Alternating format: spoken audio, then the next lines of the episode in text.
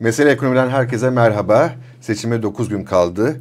Son durumu, neler olacağını, olası senaryoları gazeteci Kadri Gürsel ile konuşacağız. Kadri Bey hoş geldiniz. Hoş bulduk. Sağ olun. Stüdyomuza geldiniz. Sizi görmek her zaman bir ederim. mutluluk veriyor bize. Beni buraya aldığınız için. Çok sağ olun. 9 gün kaldı gerçekten. Geldi çattı. Tarihi seçim diye aylardır konuşuyoruz konuşuyoruz. 9 gün sonra ne olacağı belli olacak. Evet. 9 gün sonra Türkiye tarihi bir karar verecek. Türkiye pek çok açıdan tarihi bir karar verecek. Bir kere e, otokrasi ve demokrasi arasında bir karar verecek. Bir otokrat ve bir demokrat arasında karar Hı hı. verecek. Değişmek ve değişmemek arasında karar verecek. Ki duyguların da arzuların da çatıştığı bir seçim olacak bu. Bir tarafta güçlü bir değişim arzusu var. Diğer tarafta da güçlü bir değişim korkusu var. Bu korku ve arzu iki tarafta bu arzular ve e, korkular üzerine de oynayan bir kampanya yürüttüler. Korku üzerine oynayan kampanya daha çok iktidar tarafından yürütüldü. Ve gerçekten ben yani işte 36-37 yıldır izliyorum iç ve dış siyaseti. Böyle çılgın, böylesine artık ipini kopartmış, böylesine divane bir kampanya Evet. görmedim ben hayatımda. Yani bu çok ilginçti bu açıdan. Bu yani kampa- olumsuz anlamda ilginçti. Evet, evet. Diğer tarafta aslında hani değişim arzusu ve değişimden korkmak var ya. O değişimden korkanlar iktidarın seçmenleri. Özellikle reisçiler ve iktidarın e, dağıttığı e, çıkardan faydalanan halkalar. Evet.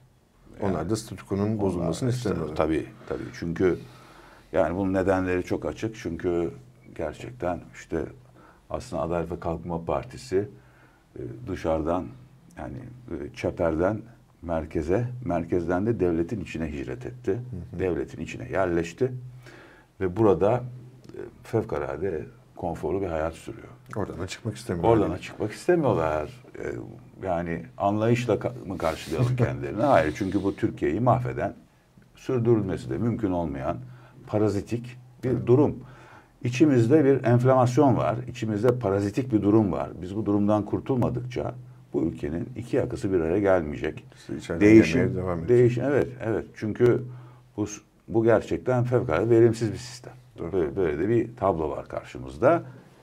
Asıl e, benim muhalefetin bir noktaya kadar çok başarılı olduğunu düşündüğüm bir noktadan sonra ise iktidar seçmenini ikna etmekte yetersiz kaldığını hissettiğim o duygular ve arzular çatışmasındaki potansiyel vardı. O, o bir duygu potansiyeli vardı. Yani değişimden korkanların asıl korkmaları gereken şeyin değişmemek olduğunu muhalefet bence yeterince anlatamadı.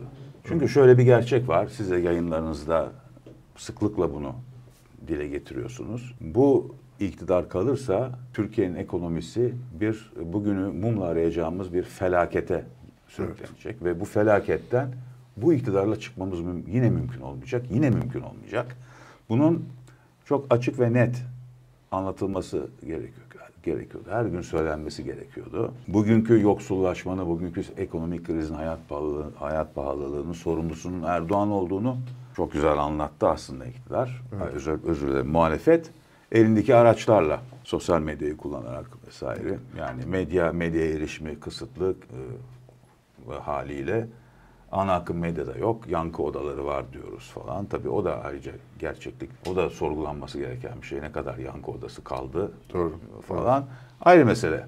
Ama gelinen noktada iktidar seçmeninin ne kadar reisçi olurlarsa olsunlar, ne kadar Erdoğan'a aşık olurlarsa olsunlar, akıl dairesinde bir karar vermesinin de e, Evet. gerekliliği onlara yeterince anlatıldı mı bu konuda kuşkularım var. Peki şunu sormak istiyorum. Şimdi bu kampanyanın ve kullanılan söylemlerin ayrıntılarına birazdan gireriz ama öncesinde anketleri, sayıları bir kenara bıraktığımızda siz daha az önce söylediniz ya 30 36 yıldır e, Türkiye'deki seçimleri takip ediyorum dediniz.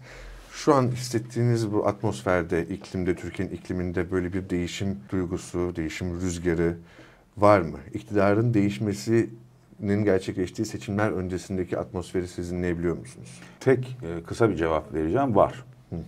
Kesinlikle var. Bir tarafta gerçekten her alanda özellikle halktan konuşan insanların yüzüne, ifadelerine yansıyan bir sabırsızlık, bir arzu, bir hınç ve öfke var. Bu çok açık görünüyor. İnsanlar konuşurken gerçekten duygularına hakim olamıyorlar. Yani öfkelerine hakim ola, olamıyorlar. Öyle bir mülayim değiller yani.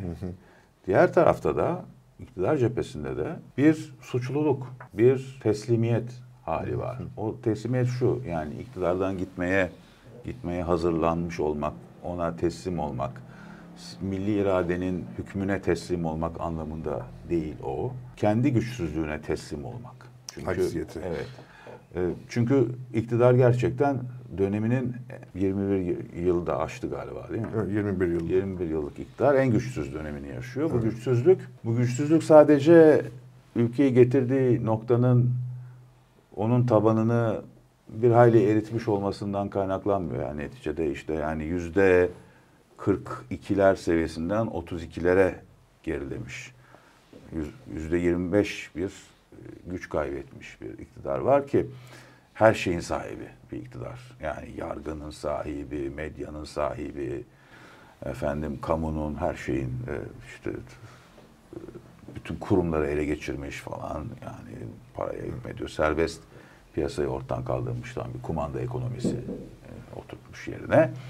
Böyle bir iktidar olmasına rağmen artık me, eskilerin tabiriyle mefluç halde. Yıllardır kendi neden olduğu so sorunlara çözüm bulamıyordu zaten. Şimdi ise artık bakıyorum şu son kampanya döneminde yapabildiklerine. Yani siyasete müdahil olmayı kendi bildikleri tarzda tabii arzulasalar da isteseler de bunu o kadar kötü planlıyorlar ve o kadar kötü uyguluyorlar evet, ki. Gerçekten. İnandırıcılık, inandırıcılıklarını büyük ölçüde yitirdiler.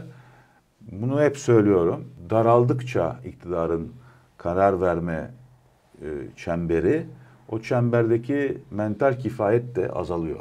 Ve şu an bana göre iktidar bu kifayetinin en dip noktasında. Yani fevkalade zayıflamış durumda mental kifayeti iktidarın. Bu da gözüküyor zaten. Evet. Yani inanamıyorum bazen çünkü eski görüntüleri kullanıyorlar. Yani seçim kampanyası görsellerinde 2000 e, 2018 seçimlerinin. E, seçimlerinin görüntülerini kullanıyorlar bazen falan. Gerçekten yani AKP o hani yağlı ve tam randımanla çalışan seçim kazanma makinesi bir zamanların Tabii. E, ne hale gelmiş diye evet, ya bakıyorum. müthiş kendi propaganda mekanizması da o, bu tabii, ne hale tabii, gelmiş tabii. diye Yani şey e, aslında işte biyolojik ömrünün siyaseten konuşuyorum. Yani biyolojik ömrünün çok, çoktan tamamlanmış bir yapı. Evet, eşyanın tabiatı biraz Eşyanın yani. tabiatı evet. tabii ki. Her Öyle. iktidarın bir sonu var. Her iktidarın evet. yükselişi ve çöküşü var. Evet. Biz de onu izliyoruz sanırım. Ama şu ilgimi çekiyor. Siz ne dersiniz? Bu acziyet, bu becerememe hali veyahut işte kaybedeceklerine dair e, korku söylemlerine de yansımaya başladı. Hatta Erdoğan'ın bazı cümlelerinde bile cümlenin alt metni kaybedeceğiz, seçimde kaybedeceğimiz gözüküyor ama yine de mesela halkımız teslim etmez diyor. Geçen hafta dedi görmüşsünüzdür. Ben de not aldım. Benim milletim Kandil'den aldığı destekle Cumhurbaşkanı olana bu ülkeyi teslim etmez diyor mesela. Yani siz o, o şöyle bir e, ikilik e, şöyle bir aslında e, ikilem yaratıyor. Bir referanduma dönüştürmeye çalışıyor belki de. Hı hı. Benim milletim teslim etmez yeni değil. Bunu daha önce de birkaç aydır söylüyor bunu her fırsatta. Yani bu devlet, bu devleti biz, bu vatanı hatta diyor, vatanın kendisini vatanı sahibi olarak görüyor. Evet. Bu vatanı bunlara mı teslim edeceğiz? Bu devleti bu millet teslim etmez. Çünkü aslında bu bir mitosun da çöküşü. O yenilmezlik mitosu, o işte Cumhuriyeti 90 yıllık parantez olarak görmenin, çünkü yani 2011'de tam olarak iktidarı ele geçirdikleri askeri vesaire falan işte tasfiye ederek o 90 yıllık parantezi kapatıyoruz dediği. Onu bir 90 yıllık parantez olarak görmek. Devleti ebediyen ele geçirdiklerini ve de devletin doğa sahiplerinin kendilerinin olduğu. Evet. Niye öyle? E işte kendilerinin ne olduğuyla açıklıyorlar. Kendilerinin yani e, Erdoğan bunu söylerdi. İnançlıysak üstünüz derdi. Hı hı. Son yıllarda demiyor pek ama eskiden bunu defalarca tekrar etmiştir inançlıysak üstünüz. Dolayısıyla Erdoğan da böyle bir doğal olarak devletin sahibi olduğu, kendisinin devletin ve kendi misyonunun takipçilerinin devletin gerçek sahipleri olduğunu ve bu devleti bir daha asla bırakmayacaklarını, bırakmamak üzere geldikleri e, konusunda da kendisini inandırmış görünüyordu ve kitlesini de inandırmış. Temel bir popülizm zaten. Temel bir popülizm ama şu imkan yoktu. Yani böyle bir meşhur meşruiyet üretme kapasitesi yoktur. Seçimsiz yerleşmek iktidara, seçim yapmadan iktidar olabilmek. Böyle bir kapasitesi yok bu partinin, iktidarın, Erdoğan'ın seçim yapmak zorunda. Seçim yaptığı müddetçe de seçimlerin ne kadar e, özgür ve adil olmaktan uzak olur, olurlarsa olsunlar, halkın oyuna gittiğinizde yenilmek her şart, her olumsuz şart altında muhalefet açısından mı o muhalefete yenilmek işin oyunun kurallarında var. Tabii. Ve şimdi oraya geldik artık biz. Biz o noktadayız. Bu eşitsiz oyun sahasında kendilerini bir yenilgi bekliyor. Bu yenilginin e, nedenleri de işte e, çok açık seçik ortada. E, olay e, ekonomide başladı ve ekonomide düğümlendi. Evet, ve ekonomide. ekonomide çözülecek. Evet. Yani hadise noktaya o, o, o, o noktadayız yani. Çünkü sadece iyi yönetim, iyi yönetişim, özgürlük, adalet, hukuk, demokrasi gibi değerlere olan bağlılık bu değerlerin değerlerin hakim olmasının e, hakim olması için duyulan istek yetmiyor. Türkiye'de iktidarları değiştirmeye. Evet. Peki ş- şuna bakalım mı biraz? Ee, siz de söylediniz. Uzun yıllardır da Türkiye'de yerleşik bir algı, iktidarın yarattığı bir algı bu. İşte adam her şekilde bir ne yapar eder, kazanmasının bir yolunu bulur. Hatta işte kaybetse de gitmez. Bu e, tabii 2015'te yaşadığımız kötü deneyimler e, bu düşünceyi biraz perçinledi ama bu seçim içinde bu konuşuluyor. İktidar cephesinden de yapılan provokatif açıklamalar bu fikri biraz daha gıdıklamaya yönelik. Mesela İçişleri Bakanı Süleyman Soylu bile isteye darbe lafını sıklıkla kullanıyor. İşte 14 Mayıs 2023 Türkiye'yi tasfiye etmeye yönelik bir siyasi darbe girişimidir dedi. Erdoğan az önce söylediğim şeyi söyledi. Kandil'den destek aldığı için kazansa da bu ülkeyi teslim etmeyecek milletim dedi. Cumhurbaşkanı Başdanışmanı Mehmet Uç'un mesela 2023 seçimlerinde iktidar değişikliği Türkiye'nin bağımsızlığına darbe olur diyor. Gerçekten bile isteye kullanıyorlar darbe lafını ve sıklıkla kula- kullanıyorlar. Burada yaratmak istedikleri şey ne sizce? O bahsettiğimiz gibi bir şekilde seçim sonucu ne olursa olsun gitmezler algısını biraz daha köpürtmek mi?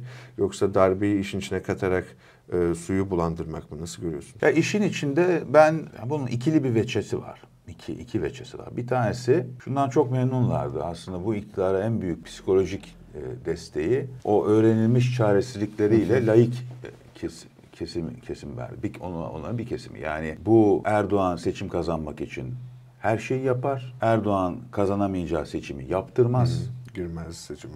Yaptırmaz. Ondan sonra Erdoğan seçim kaybederse de iktidarı vermez. Bütün bunların asılsız olduğu, doğru olmadığı, olamayacağı hayat tarafından gel, doğrulan- Deneyimledik, evet. deneyimledik İstanbul'da bunları. Yani gördük. 2019'da gördük. Bir yenilmezlik mitosu inşa e, etmişti bu. Yani o yenilmezlik mitosu devamlı seçimleri kazanması, hileyle kazanması, işte trafoya gi- giren kediler, Evet. elektrik kesintileri, ondan sonra e, Çalınan insan- çuvallar. Türkiye'de bir demokrasi kültürü var. Aynı zamanda kurumlara güven de vardı. O yüzden 2014'e kadar siyasi partiler sandıklara sahip çıkmadılar. Nasılsa devlet var, nasılsa oylar sayılır, nasılsa GSK var, yargıç güvencesi var diye sahip çıkmadılar. 2014'te açıldı maymun, Gözler. maymunun gözü. Doğru. O, orada görüldü ki aslında o sandıkların üzerinde oturmak lazımmış. Evet. Çok ayan beyan yaptılar. Çok ayan yani. beyan tabii yani. Zaten aslında 2011'de bozulmaya başladı bu. Yani kendi hem ekonomi bozulmaya başladı hem iktidar bozulmaya başladı. Net olarak bütün ayarları, bütün söylem, her şey her bakımdan aslında orada işte e, tepe noktada durak duraklama dönemini ve inişe geçmeye geçmeye başladı. Uzun sürdü bu. Şimdi bunu yeniden tahkim etmeye çalışıyorlar. Çünkü bunu e, işte bu çaresizliği içselleştirmiş bir kitle varsa muhalif kitle onları cebri yöntemlerle daha ağırını söylemek istemiyorum. Sadece cebirle onları de- devlet gücünü kullanarak onları çeşitli sözde e, adı kalmış kendisi artık bir aparata dönüşmüş sözde kurumların gücünü kullanarak sindirmek ve onlara yenilgiyi kabul ettirmek mümkün. Atı alan Üsküdar'ı geçti Evet. Diyebilmek mümkün. Oy verme işlemi sırası, sırasında kural değiştirdi YSK bu ülkede. Çok Yani. doğru. Ondan sonra bir oy bir e, e, sandığa atılmış zarfın içindeki dört oydan üçünü geçerli birini geçersiz saydı. Değil mi? Tüm bunlara karşı tepkisizlik ancak o öğrenilmiş çaresizlik sayesinde mümkün olabiliyor. Yani eğer halk sokağa dökülmediyse o zaman o zamanın koşullarına bağlı bu. Şimdi böyle şeyleri yine yapabilir miyiz arayışı içindeler. Olmasalardı yargıç güvencesini zayıflatan uygulamalar, çeşitli değişiklikler getirmezlerdi. Nisan 22'de evet. yaptıkları değişiklikle seçim yasasında. Hı hı. Bunu yaptılar. Ki belli kafada bir niyet var yani. Her şeyi yapabilmeye hazırlanma. Her her tür her şey gerçekten yani her şeyi yapabilir, her şeyi yapar sözünü ne haklılık e, kazandırmak açısından yani yargıç güvencesini ortadan kaldırmak gibi bir çaba içinde de göründüler, görünüyorlar. Bir bu var, bu bir psikolojik bir şey yani bu bir psikolojik savaş. Yani bu darbe sözlerinin bu kadar çok üç, iki e, bir bakan, bir baş danışman, baş ideolog, uçum tarafından bu kadar tekrarlanması. İki, Recep Tayyip Erdoğan'ın da bu, bu millet devleti vermez. E ne olacak yani milli iradeye meydan mı okuyorsunuz? Milli iradenin e, yani milli iradenin tecelli eden kısmında bir iktidar değişikliği görünüyorsa onu siz milletten saymıyor musunuz? Millet vermez. Yani onlar millet değil onlar darbeci. Böyle de bir gayrimeşrulaştırma çabası var. Sandıktan çıkacak olan çıkmasını bekledikleri sonucu. Evet. Ama diğer taraftan da bu darbecilikten bunlar çok ekmek yedi siyaseten. 2007'den ta 2018'e 19'a kadar kaç sene değil mi? Tabii. Ee, 12 sene bunun ekmeğini yediler. Muarızlarını muhalefeti darbecilikle suçlayarak sürekli. Evet. Ve o darbecilik suçlaması kendi yaptıklarına da bir meşruiyet yani kendi hukuk dışılıklarına da bir meşruiyet kazandırıyordu. Olağanüstülük hali. Çünkü darbe tehdidi var. E biz de hukuku ve e, işte milli iradenin üstünlüğünü savunuyoruz burada ama bunu savunurken olağanüstü bir durumdayız. Haliyle hukuku bir süreliğine askıya alabiliriz. Hukuku askıya al almamızın, anayasayı askıya almamızın da sakıncası yoktur ve bu meşrudur. Bu demokrasinin kendisini tehdide karşı savunmasının icabıdır deyip deyip işin içinden sıyrılıyorlardı. Bir meşruiyet sağladığını düşündüler bu lafım. Çok seviyorlardı. Bu aynı zamanda geçmişe özlem var. Yani Hı. hem hem bir psikolojik savaş yürütüyorlar, hem geçmişe özlem var, hem de darbe darbe diyerek kendi tabanlarını argo tabiriyle fıştıklıyorlar. Hı hı. Yani onlara onları adeta o tıpta olur ya kullanılır atrofiye olan hı. yahut da hareketsiz kalmış mefluç o mefluç eskilerin tabiriyle bir uzvu hareketlendirmek için elektrik e, hı hı. verilir. Elektrifiye ediyor. Yani şey yapıyorlar. E, darbe şok tedavisi. Yani darbe deyince onlar canlanacaklar, kendilerine gelecekler, uyanacak. Yani çünkü tabii hep 15 Temmuz'da da ben, var ben, o. Ben şunu görüyorum şimdi meydanlarda her şeyi seyredebiliyoruz YouTube sayesinde. Ben iktidarın meydanlarında çok ciddi bir enerji düşüklüğü görüyorum. Yani enerjisiz meydanlar görüyorum. Öyle. Muhalefetinki de çok Muhalefetinki tam tersi. Yani muhalefetin meydanlarında insanların gözleri parlıyor. İktidarın meydanlarında insanlar biraz boş boş bakıyor. Yani bu benim temennim falan değil. Ben kimsenin boş boş bakmasını da istemiyorum. Ama biraz öyleler. Yani o 10 yıl önceki, 15 yıl önceki o Erdoğan çıkınca sahneye hayranlık dolan yani insanları yüzündeki hayran kadınların o ön, ön şeyde onların hayranlığı falan böyle o şey ışıllayan bakışlar falan bunlar böyle şeyler yok. Mazide kaldı. Mazide kaldı. Ayrıca mesela ben 2015'teki o en dezavantajlı kampanyalarını hatırlıyorum. Davutoğlu'nun başbakan olduğu zamanki AKP'nin kampanyası daha etkin, daha başarılıydı. Daha varlık varlık gösteren bir kampanyaydı. İstanbul'da AKP iktidarın kampanyası var mı yok mu çok belli olmuyor. Yani şehirdeki görsel malzeme de dominant değil. Hı hı. Biraz belediyeyi kaybetmelerinden de kaynaklanabilir Kesinlikle. bu ama yani bir tahakküm yok. Bir böyle bir empoze eden kendisini her yerde karşı hazır ve nazır bir Erdoğan figürü yok karşımıza çıkan. Evet. Şeyler de zayıf. Yani kampanya sloganları çok zayıf. Tamam diyecektim yani doğru zaman doğru ne adam. doğru zaman doğru adam? Türkiye yüzyılı için doğru zaman ne demekse şimdi bu.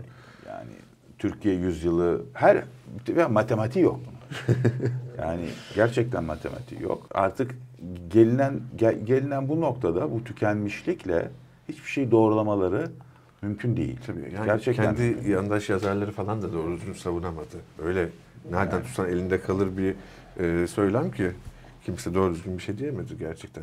Dolayısıyla yani e, olumlu gündem oluşturma imkanları yok. Onun yerine bir takım sahte törenler düzenliyorlar. Sahte törenler özellikle savunma alanında e, şeyi iyi tanıyorlar milleti aslında yani millet işte neticede millet derken tırnak içine kullanıyorum. Yeter ki devletimiz güçlü olsun. Biz aza iktifa ede- azla iktifa ederiz. Yani kanaat ederiz. Yeter ki Allah devlete millete zaval devlete zeval vermesin. E, Devletimiz de güçlü işte. Ne, nasıl güçlü? Yani bu örneği vereceğim. Otokarın fi tarihinde yap, yapmış olduğu otokarın, Koç Otokar'ın yapmış olduğu iki tane iki tank prototipini yeni diye e, Türk Silahlı Kuvvetleri'ne teslim ediyorlar. Bu bir skandal. Yani her nereye ne, nereye eline elinde. alsan e, elinde kalıyor. Yani say say bitmez. Ciddiyetten son derece uzak. Yani ciddiyetten uzak şeyler bunlar. Ee, ya da ak- tamamı tamamı Rus malı, Rusların e, ve süresiz Rusların olacak olan, yönetimi de tamamen yüzde yüzü Ruslarda kalacak olan bir nükleer santrale nükleer yakıt yüklemek için, yüklenmesi için tören yapmak da gerçekten yani bu iktidarın ne kadar aciz içinde olduğunu ve bunlara muhtaç olduğunu gösteriyor. Yani olumlu gündem diye de bunlar var. Başka bir gündem yok, bir vaat yok. Yani popülizm Yani yapıyorlar eko- ekonomi, mesela inanılmaz. ekonomik krizden Türkiye'yi nasıl çıkaracaklarına dair hiçbir şey söylemiyorlar. Hiçbir şey yok. Bu böyle bir şey. 2018'den beri Türkiye giderek derinleşen bir ekonomik krizde ve bu ekonomik krizden Türkiye'nin nasıl çıkacağını kendileri de bilmiyor ve söylemiyorlar ve kiminle yapacakları da belli değil. Dolayısıyla bu alanda muhalefete müthiş bir elverişli oyun sahası sunuyor iktidar. Muhalefet de bunu bugüne kadar yeterince başarılı şekilde kullanabildi mi? Bence yeterince başarılı kullanamadı. Çünkü kadrolarını yani nitelikli kadroların olduğunu biliyoruz. Bunları lanse etmekte başarısız. Başarısız demin yetersiz kaldı. Yeterince cevval davranamadı. Evet. Artı ya yani alabileceğin alınacak olan tedbirler evet belki acı tedbirler ama ilk başta en azından sonuçlarını söylemek lazım. Yani e, sonuçlarını kimlerle nelerin yapılacağını güven vermek açısından ortaya koymak gerekiyor. Çünkü podyuma liderler çıkıyor ama ar- arkada iki yıldır birlikte çalışan bir kadro var. Partiler arası kadro var. Kesinlikle. E, Ve uzun zamandır biz de buradaki yayınlarımızda söylüyoruz. Ek- ekonomiyi kimlerin yöneteceğinin somut bir şekilde gösteriyor. Bu sadece bakanlardan bahsetmiyoruz tabii. Bir sürü e, kurum var. Bürokraside çok önemli pozisyonlar var. Merkez Bankası'ndan tutun işte Ziraat Bankası'na. Say say bitmez. Onları başına kimin geleceği, hangi liyakat sahibi insanların geleceğini söylenmesi kalan kısıtlı zamanda muhalefete önemli bir dinamizm katabilir. Katabilir. Katabilir. Aslında hala da geç kalınmış değil, Değil, bence. değil ama Çünkü bir an evvel yapılması bakıyorum lazım. misal yani Kılıçdaroğlu videolarının seyredilme sayılarına bakıyorum. Çok e, yaygın. Neticede Tabii. ya, yani erişimi Twitter'ın en çok izlenen videosu Tabii, tabii, oldu. Öyle tabii, bir tabii. videosu. Evet. Muazzam bir şey. Dolayısıyla şey değil, e, o iktidar medyasının eski tahakkümü ve alan kapatıcı özelliği de giderek aşındı artık. Bir eko, yankı odası efekti de giderek aslında bu seçim ortamında azaldı. Çünkü insanlar gerçekten merak da eder oldular pek çok şeyi. Evet, doğru. Peki kapatmadan önce son bir soru sorayım. Türkiye'nin daha güzel bir Türkiye olacağına dair umudunuzu koruyor musunuz? Elbette koruyorum. Özellikle de şunu öteden beri söylüyorum. Bir süreden beri söylüyorum. Öyle öteden beri demeyeyim. Ee, Türkiye bir ilki gerçekleştiriyor şu an dünyada. Bu e, bu kadar büyük bir ülkenin e, rekabetçi otoriter rejimden seçimler yoluyla e, çıkıp demokratikleşme yoluna girmesi deneyimidir. Evet. Ve bunu olması gerektiği gibi yapıyor Türkiye. Evet. Muhalefet güçlerini birleştirdi. Muhalefet ortak bir program, ortak bir program, ortak bir hedef, anayasa değişikliği, aynı zamanda rejim değişikliği hedefi etrafında bir araya geldi. Büyük tecrübeler kazanıldı ve ortak bir güçlü aday çıkardı. Gerçekten çatı aday değil, güçlü aday çıkardı. Çünkü bu projenin düşünürü, bu projenin mimarı ve uygulayıcısını ortak aday olarak çıkardı muhalefet. Bu önemli. Ve bunu, bu her şeyden daha önemli.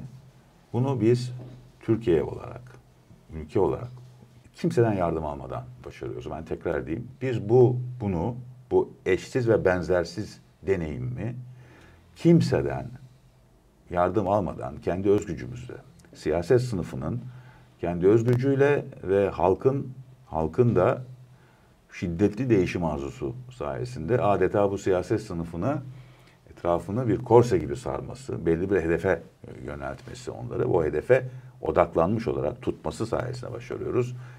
Ne demokratik ülkelerden, Batı ülkelerinden destek aldık, demokratikleşme yönünde, e, ne de devlet içinden e, işte eskinin derin devleti, eskiden derin devlet e, denirdi malum, şimdi artık derin devlet diye bir şey yok. Ne de devlet içinden birileri bu konuda dış ve iç mihrakların dahili olmadan yani. Evet, dış ve iç mihraklardan bağımsız olarak kendi öz gücüyle bunu başarmak üzere. Bu da 100 yıl sonra Cumhuriyeti Cumhuriyetin kuruluşundan 100 yıl sonra oluyor. 100 yıl aslında baktığınız zaman yani bir ulusun tarihinde o kadar da uzun bir süre değil. Bizim bunu 100 yıl sonra başarıyor olmamız çok çok e, önemli ve ben bunu başaracağımıza da e, inanıyorum. Ben de inanıyorum. Dediğiniz gibi de tüm dünyanın çok önemli Görüyorum. dersler çıkarıyor. İnanmaktan e, öte. Özür evet, dilerim. Rica ederim. Evet artık inancın da ötesine hmm. geçti. Somut bir şey. Hmm. Ve tüm dünyanın dediğiniz gibi dersler çıkaracağı tarihsel önemi büyük. Numune bir seçim sürecini yaşadık ve onu tamamlayacağız. Umarız ki e, her şey çok daha güzel olacak. Çok teşekkürler. Ben teşekkür ederim. Sağ olun. Kadri Gürsel ile seçime 9 gün kala son tabloyu ve neler olacağını konuştuk. İzlediğiniz için teşekkür ederiz.